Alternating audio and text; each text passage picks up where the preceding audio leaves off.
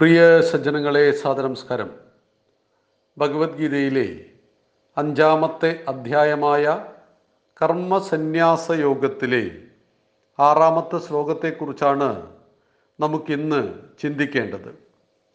സന്യാസസ്തു മഹാബാഹു ദുഃഖമാപ്തുമയോഗത യോഗയുക്തോ മുനിർബ്രഹ്മാനചിരേണാധിഗച്ഛതി. സന്യാസസ്തു മഹാബാഹോ ദുഃഖം ആപ്തു അയോഗത യോഗയുക്ത മുനിർബ്രഹ്മ നചിരേണ അധിഗച്ഛതി.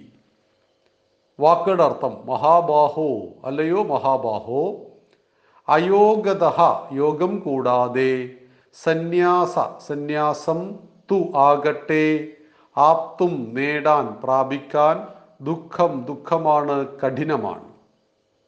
യോഗയുക്ത യോഗയുക്തൻ മുനി മുനി നചിരേണ താമസമന്യേ ബ്രഹ്മ ബ്രഹ്മത്തെ അതിഗച്ഛതി പ്രാപിക്കുന്നു.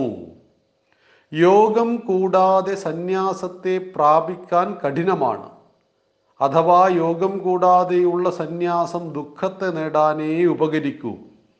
യോഗയുക്തനായ മുനിയാകട്ടെ താമസം വിന ബ്രഹ്മത്തെ പ്രാപിക്കുന്നു. അർജുനനോട് ഭഗവാൻ ഉപദേശങ്ങളെ തുടരുകയാണ്. പരമാർത്ഥികമായ സന്യാസം യോഗം കൂടാതെ പ്രാപിക്കുന്നതിന് ദുഃഖമാണ്. സന്യാസം പരമമായ അർത്ഥത്തിൽ ബ്രഹ്മത്തെ സാക്ഷാത്കരിക്കലാണ്. ഇത് യോഗം കൂടാതെ സാധ്യമല്ല. എന്നാൽ വേഷം കൊണ്ട് സന്യാസിയാകുവാൻ ആർക്കും സാധ്യമാണ്. യോഗം കൊണ്ട് സന്യാസിയാകുവാൻ കഴിയുമോ? അങ്ങനെ കഴിഞ്ഞില്ല എങ്കിൽ വേഷം കൊണ്ടുള്ള സന്യാസം ദുഃഖത്തെ നേടാനേ ഉപകരിക്കുന്നുള്ളൂ. യോഗയുക്തനായ മുനി ഈശ്വരാർപ്പിത രൂപത്തിലും ഫലനിരപേക്ഷമായും വൈദികമായ കർമ്മയോഗത്തോടെ ബ്രഹ്മത്തെ പരമ തത്വസാക്ഷാത്കാരമായിട്ട് കരുതുന്നുവെങ്കിൽ അറിയുന്നുവെങ്കിൽ സന്യാസം അത് തന്നെ ബ്രഹ്മമെന്നും പറയുന്നു. അതായത് സർവചരാചരങ്ങളിലും കുടികൊള്ളുന്ന ഈശ്വരന്റെ ചൈതന്യം ഒന്നാണെന്നറിയുന്ന ഈശ്വരാർപ്പിത രൂപത്തിൽ സകലതിലും ഈശ്വരനെ കാണുക. ഫലനിരപേക്ഷമായും താൻ ചെയ്യുന്ന കർമ്മത്തിന്റെ ഫലത്തെ ഇച്ഛിക്കാതെ നിഷ്കാമ കർമ്മം ചെയ്യുകയും വൈദികമായ കർമ്മയോഗത്തോടൊത്ത ഭാരതീയ ധർമ്മശാസ്ത്രങ്ങൾ അനുശാസിക്കുന്നതാണ് വൈദികം. ആ വൈദികമായ കർമ്മയോഗത്തോടൊത്ത മുനി ബ്രഹ്മത്തെ പരമാത്മജ്ഞാന ലക്ഷണത്വം കൊണ്ട് പ്രകൃതത്തിൽ സന്യാസം തന്നെ ബ്രഹ്മമെന്ന് പറയപ്പെടുന്നു. അതായത് ഈശ്വര രൂപത്തിൽ സകലതിനെയും കാണുകയും നിഷ്കാമകർമ്മത്തോടുകൂടി കൂടി കർമ്മയോഗത്തെ അനുഷ്ഠിക്കുകയും ബ്രഹ്മത്തെ ഈശ്വരനെ അടുത്തറിയുകയും ചെയ്യുന്നവൻ ആരോ അവൻ ബ്രഹ്മത്തെ അറിയുന്ന സന്യാസി തന്നെ.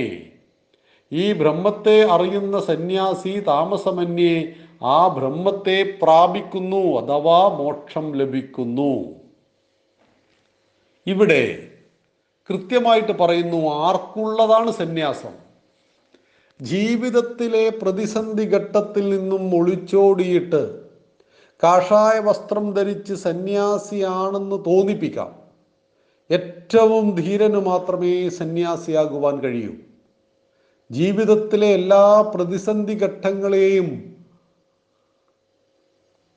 തരണം ചെയ്തിട്ടാണ് സന്യാസത്തിന്റെ തലത്തിലേക്ക് കയറി ചെല്ലുവാൻ കഴിയുന്നത്. കാരണം ഒരു മനുഷ്യന്റെ നാലവസ്ഥ ബ്രഹ്മചര്യം ഗൃഹസ്ഥാശ്രമം വാനപ്രസ്ഥം സന്യാസം.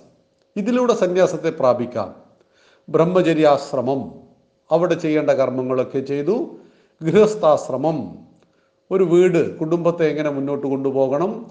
വാനപ്രസ്ഥം മക്കളുടെ മക്കളെ കണ്ടു കഴിഞ്ഞാൽ അധികാരം മുഴുവൻ യുവസമൂഹത്തെ ഏൽപ്പിച്ച് വീടിനെ കാടാക്കുക. എന്ന് വെച്ചാൽ കാടിന്റെ ശാന്തതയിലേക്ക് വീടിനെയും വ്യക്തിത്വത്തെയും കൊണ്ടുപോകുക. ആ വാനപ്രസ്ഥത്തിൽ നിന്നും സന്യാസം സ്വീകരിച്ച് മരിക്കുക. ഇത് മോക്ഷപ്രാപ്തിക്ക് ഹേതുവാണ്. എന്നാൽ സന്യാസത്തെ നേരിട്ട് സ്വീകരിക്കുന്നു ബ്രഹ്മചര്യ ആശ്രമത്തിൽ നിന്നും ഒരാൾ. എങ്കിൽ അദ്ദേഹം ഗൃഹസ്ഥാശ്രമിയോ വാനപ്രസ്ഥനോ ആകുന്നില്ല. നേരെ സന്യാസത്തിലേക്ക് അടക്കുകയാണ്. വിവേകാനന്ദനും ശങ്കരനും എല്ലാം ചെയ്തത് നേരെ സന്യാസത്തിലേക്കാണ്. ബ്രഹ്മചര്യത്തിൽ നിന്നും സന്യാസത്തിലേക്ക്. അപ്പം ഇങ്ങനെ സന്യാസത്തിലേക്ക് പോകുമ്പോൾ ആ സന്യാസി തീർച്ചയായിട്ടും ഈ പറയുന്ന ഈശ്വര സാക്ഷാത്കാരത്തെ അറിഞ്ഞിരിക്കണം. അതെങ്ങനെയാണ് അറിയുക? തീർച്ചയായിട്ടും ഒന്ന് പൂർവജന്മ സുഹൃതമാണ് പൂർവജന്മത്തിൽ നാം നേടിയ സുഹൃതമാണ് സന്യാസിയാകുവാൻ ഈ ജന്മത്തിലുള്ള മഹാഭാഗ്യം. ഇപ്പം നാലാമത്തെ വയസ്സിലാണ് ശങ്കരാചാര്യ സ്വാമികൾ ശങ്കരൻ അമ്മയോട് സന്യാസം ചോദിക്കുന്നത്. എന്തായാലും അത് ഈ ജന്മത്തിലുള്ളതല്ല. ഈ ജന്മത്തിൽ സന്യാസം നാലാമത്തെ വയസ്സിൽ ചോദിക്കാൻ പറ്റുമോ? പറ്റില്ല എന്നാണ് നമ്മുടെ ആചാര്യന്മാർ പറയുന്നത്. നാല് വയസ്സുള്ള ഒരു കുട്ടിക്ക് സന്യാസം ചോദിക്കാൻ പറ്റില്ല. അങ്ങനെയാണെങ്കിൽ മറ്റു കുട്ടികളും ചോദിക്കണം അത്. അതിന് ശേഷം പിറന്ന ഒരുപാട് കുട്ടികൾ ഈ തലമുറയിലൊക്കെ ചോദിക്കണം. ഇവിടെ തന്റെ പൂർവജന്മ സുഹൃതം കൊണ്ടാണ് പിറന്നത് ശങ്കരൻ. അതുകൊണ്ട് തന്നെ മുപ്പത്തി ഒന്നാമത്തെ വയസ്സിൽ ശങ്കരൻ സമാധിയുമായി. ഈ മുപ്പത്തി ഒന്നാമത്തെ വയസ്സിൽ സമാധിയായ ശങ്കരൻ ആയിരത്തി ഇരുന്നൂറ് വർഷങ്ങൾക്ക് ശേഷവും നാം ചർച്ച ചെയ്തുകൊണ്ടേയിരിക്കുന്നുവെങ്കിൽ പരമമായ മോക്ഷപ്രാപ്തിയെ പ്രാപിച്ചു. അത് തേടി കണ്ടെത്തിയവർ. ഇവിടെയാണ് യോഗം കൂടാതെയുള്ള സന്യാസം ദുഃഖമാണ്. അർജുനൻ സന്യാസിയാകണമെന്ന് പറഞ്ഞിട്ടുണ്ട്. ഞാൻ ഭിക്ഷാടനത്തിന് പോവുകയാണ്. പക്ഷെ അർജുനന്റെ സന്യാസം ഒരു വൈകാരിക ഭാവത്തിൽ നിന്നുണ്ടായ വികലമായ ചിന്തയാണ്. സ്വധർമ്മം അനുഷ്ഠിക്കുവാൻ തയ്യാറാകേണ്ട സമയത്ത് അത് ചെയ്യാതെ ഇവരെല്ലാം യുദ്ധത്തിൽ കൊന്നിട്ട് എനിക്ക് മൂന്ന് ലോകത്തിന്റെ രാജാവായിട്ടും കാര്യമില്ല എന്നൊക്കെ പറയുന്നത് നൈമിഷികങ്ങളായ ബലഹീനതകൾ മനസ്സിനെ സ്വാധീനിക്കുമ്പോഴാണ്. ഈ ബലഹീനത ക്ഷുദ്രമാണ് ഹൃദയ ദൗർബല്യം. ഈ ഹൃദയ ദൗർബല്യത്തെ നമ്മെ നശിപ്പിക്കുന്ന ഈ ഹൃദയ ദൗർബല്യത്തിൽ നിന്നുമുള്ള മോചനം അത് കർമ്മത്തിലൂടെ മാത്രമേ അർജുന ലഭിക്കുള്ളൂ. കർമ്മം ചെയ്യുമ്പോൾ ആ കർമ്മത്തെ ശ്രേഷ്ഠമായി ചെയ്യുക. ഒരു യോദ്ധാവിന്റെ കർമ്മം യോദ്ധാവ് ചെയ്യുക. കർഷകന്റെ കർമ്മം കർഷകൻ ചെയ്യുക. ഇവിടെയാണ് ഭഗവാൻ പറയുന്നത് യോഗം കൂടാതെ സന്യാസത്തെ പ്രാപിക്കാൻ കഠിനമാണ് അത് കഴിയില്ല. ഇനി അഥവാ അങ്ങനെ പ്രാപിച്ചാൽ അത് ദുഃഖത്തെ നേടാനേ ഉപകരിക്കൂ. ശരീരം കൊണ്ട് വസ്ത്രം കൊണ്ട് മാത്രം സന്യാസിയായ വ്യക്തി എപ്പോഴും ആന്തരിക ദുഃഖത്തെ അനുഭവിച്ചുകൊണ്ടേയിരിക്കും കാരണം സന്യാസത്തിന്റെ തലത്തിലേക്ക് അദ്ദേഹം ഉയർന്നിട്ടില്ല. ലോകം അദ്ദേഹത്തെ സന്യാസി എന്ന് വിളിക്കുകയും ചെയ്യുന്നു. അത് വല്ലാത്തൊരു പ്രതിസന്ധിയാണ്. ഇവിടെയാണ് ഭഗവാൻ പറയുന്നത് യോഗത്തിലൂടെ സന്യാസത്തെ പ്രാപിച്ച ഒരു മുനി താമസംവിധ ബ്രഹ്മത്തെ പ്രാപിക്കുന്നു. അദ്ദേഹം പ്രപഞ്ച ചൈതന്യത്തിൽ ഈശ്വര സാക്ഷാത്കാരത്തിൽ ലയിച്ചു ചേരുന്നു. ഇതാണ് ഈ ശ്ലോകത്തിലൂടെ ഭഗവാൻ ഉദ്ദേശിച്ചത്.